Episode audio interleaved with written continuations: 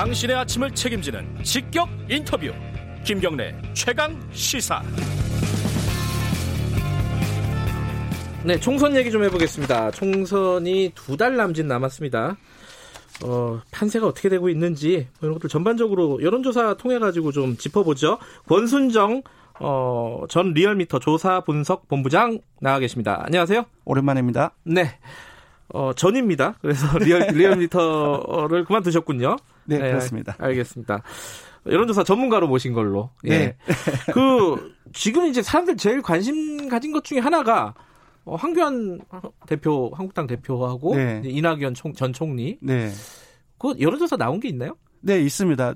저는 사실상 황교안 대표가 예. 종로에 출마를 하지 않을 것이라고 봤어요. 상당히 놀랐는데. 아, 그러셨어요? 예, 근데 지금 여론조사 이전에도 이루어졌고, 네. 그리고 이제 7일 날에 황교안 대표가 종로 출마를 선언을 했는데 7, 8일 날 이틀간에 걸쳐서 발표 네, 출마 발표가 반영된 거네요. 네, 예. 이 조사는 이제 뉴스토마트 의뢰로 한국 사회 여론 연구소가 조사를 한 것인데, 네. 이 조사 결과 를 보면은 이제 양자 가상 대결에서 이낙연 황교안, 이낙연이 54.7%, 네. 황교안 대표가 34.0%로 여전히 20% 포인트 정도로 앞서 있습니다. 그리고 어느 뭐 없다든지 잘 모르겠다 하는 이른바 이제 부동층은 10명 중에 1명도 안 돼요.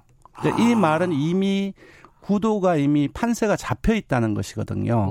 그래서 이전에 비해서 출마 선언을 하기 이전에 비해서는 이제 좁혀지긴 했지만 많이 좁혀졌나요? 많이는 아닙니다. 한 5% 포인트. 아하. 그러니까 한 2배 정도 앞서 있었고 그 격차가 한 25% 포인트였다고 한다면은 지금은 한 5% 포인트 더 좁혀졌는데 네. 그래도 20% 포인트 정도 이제 격차가 많이 벌어지고 있기 때문에 이미 이제 구도 판세가 어느 정도 좀 고쳐가 되지 않았나라는 생각을 저는 개인적으로 합니다. 예, 네. 이 조사는 ARS 자동응답 조사 방식으로 했고 표본 오차는 95% 신뢰 수준에서 플러스 마이너스 3.7% 포인트입니다. 네, 708명이고요. 예. 중앙선거 여론조사 심의위원회 홈페이지를 참조하시면 됩니다. 그런데 네. 이게 이제 워낙 오랫동안이 여론조사를 하셨으니까 네. 지금 65일 남은 거예요, 총선이. 네. 이 여론조사가 어느 정도로 의미가 있습니까? 뭐 이게 케이스 바이 케이스겠지만은. 근데 이 20% 포인트는 좁혀질 겁니다. 아, 그래요? 예. 아무래도 이제 여야를 대표하는 두 거물들이 만나기 때문에 네. 그러니까 인지도가 높고 그리고 둘에 대해서 유권자들이 거의 다 알고 있습니다. 그래서 판세가 어느 정도 정해져 있기는 하지만 아무래도 이제 선거 프레임에서 이제 정부 여당 심판이라든지 보수 야당 심판으로 강하게 맞붙는 과정 속에서 선거가 임박하면 임박할수록 그 격차는 일반적으로 줄어들거든요. 그래서 줄어들기는 하겠지만 한 65일 남은 상황에서 이 정도 격차라고 한다면은 좀 조심스럽긴 하지만 이낙연 전 총리가 좀 이길 가능성이 조금 더 높다라고 봐야 될 것 같아요. 이 네. 수치만으로 볼 때는 맞습니다. 예. 예. 그러나 좁혀지긴 좁혀질 겁니다. 네. 이게 지금 총선 65일 남겨놓고 예. 이 여론조사 같은 것들이 이제 많이 나오고 있지 않습니까? 그렇습니다. 지금 제일 어떤 포인트라고 할까요? 그런 게 뭐예요? 일단은 최종 결과에 가장 큰 영향을 미치는 것은 일단 기본 구도입니다. 구도. 그러니까 예. 구도로 한다면은 이제 보수권이 통합해서 치러지느냐 네. 그런 어떤 이제 정당들의 편제들을 구도라고 하는데 네. 지금 이제 저는 개인적으로 그렇게 될 거라고 보는데 보수 통합 신당이 출연하느냐 마느냐 그 부분들 네. 그리고 안철수 신당 그러니까 국민당이라고 이제 이름을 예. 정했다고 하는데요. 근데 이 당들과 이제 호남 잔여 이제 대한신당이라든지 평화당에 예. 이제 서로 이제 합당을 하기로 했지 않습니까? 제3지대라고 불리는. 예, 제3지대 예. 할 거라고 보는데 이 두 당이 어느 정도 그러니까 20대 총선에 비해서 어느 정도 파급력을 가질 수 있을 것인가. 그런 부분들이 이제 가장 큰 총선 결과에 영향을 미치게 될 것이고 두 번째로는 바로 위성 정당입니다. 미래한국당이 중앙선거관리위원회에서 그것을 받아들일 것인지 말 것인지 이제 수용할 것인지 말 것인지 그 부분들이 왜냐하면 준연동 형제로 바뀌었기 때문에 네.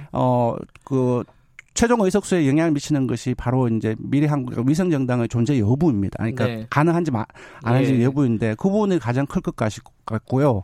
세 번째로는 정부 심판론과 보수야당 심판론이 어디에 우세를 가져갈 것인지 그 부분도 있고요. 네 번째로는 총선 앞두고 큰 이슈가 있습니다. 이제 검찰 수사라든지 이런 거와 관련해서 정부 여건에 어떻게 대처를 할 것인지, 그리고 지금 이 신종 코로나 이 부분들이 상당 기간 동안 3월에도 지속될 것으로 보는데 이 부분들을 정부 여당은 어떻게 해결할 것인지. 그래서 이런 어떤 부분들, 그리고 민생과 사실상 이제 민생과 경제에 대한 구체적인 비전들을 어떻게 가져나 할 것인지, 그렇게 이런 한 5가지 요인들로 저는 봅니다. 네.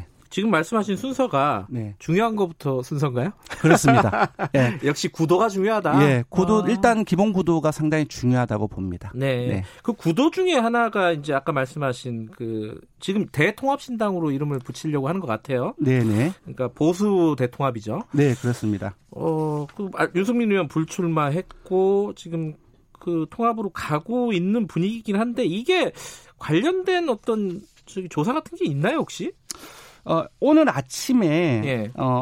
뉴스원 통신사가 의뢰를 해서 네. 엠브레인 이 조사를 한, 그러니까 서울 지역 비록 서울 지역 조사긴 한데요. 네. 조사 결과가 하나 있습니다. 예. 그러니까 보수 통합 논의에 대해서 찬성한다는 여론이 절반을 조금 더 넘습니다. 아하. 반대보다 이제 상당폭 더 높아요. 그래서 예전에 한 보수 통합에 대한 어떤 그 유권자들의 태도에 대해서 조사한 것이 한 몇 달 전에도 있었는데 네. 그 조사들을 이 조사와 연결해 보면은 네. 조금씩 중도층을 포함해서 이제 긍정적인 태도가 늘어나는 추세에 있습니다. 네. 그래서 일단은 그 최종적으로 이제 보수 야권에 있어서 이제 긍정적인 요인이긴 하고요. 네.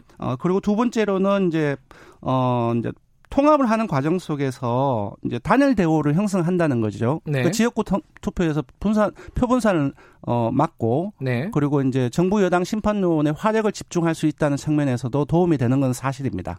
하지만 이제 이 그 유권자들의 이에 대한 태도 이 자체는 최종적 결과로 평가를 할 수 있는 거거든요. 즉 지금 조사에서는 이제 정당 지지율이 어떻게 나오느냐, 아니면은 이제 총선 비례대표를 결정하는 그 총선 득표율이 어느 정도 될 것인가 여론조사 네. 그런 부분들로 평가해 볼 수 있을 텐데 1월 말에 조사한 조사에 따르면은 아이러니하게도 자유한국당과 새로운 보수당이 합당했을 때 오히려 두 당의 합보다는 네, 낮아지는 그런 결과가 나와서 이제 이른바 이제 강성보수 자유한국당을 약하게 지지하던 강성보수가 이탈하는거나 그리고 새로운 보수당을 약하게 지지하던 개혁보수들이 이탈하는 부분들이 상당폭 됐다는 거죠. 그래서 물론 선거가 임박하는 과정 속에서 이제 거대 양당으로 결집하고 이 과정 속에서 조금 이제 그 두 당의 합에 이르는 지지율을 회복하기는 하겠지만은 네.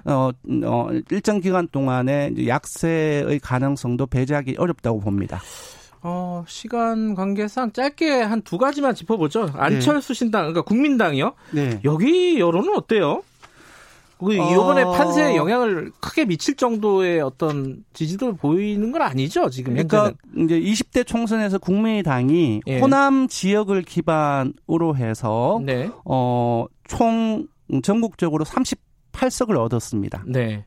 호남 지역에서는 무려 한 25을 얻었었고요. 네. 그때만큼 파급력이 있겠느냐. 그렇죠. 그게 핵심이죠. 예, 저는 예. 그렇게는 보지 않습니다. 지금 이제 여야 차기 대선 주자 안철수 전 의원의 지지율을 보면은 5%도 미만을 하고 있거든요. 네. 그만큼 4년이 흐르는 과정 속에서 안철수 전 의원에 대한 대중적인 어떤 영향력들이 상당히 감소가 되었었고 네. 무엇보다도 지금은 그때는 있었지만 지금은 호남의 지역적인 기반이 없습니다. 네. 그리고 세 번째로는 그 비전이라든지 정책적인 부분에서 상당히 모호한 부분들이 국민들이 지금 상당히 네. 좀 이제 문제로 인식을 하고 있고요.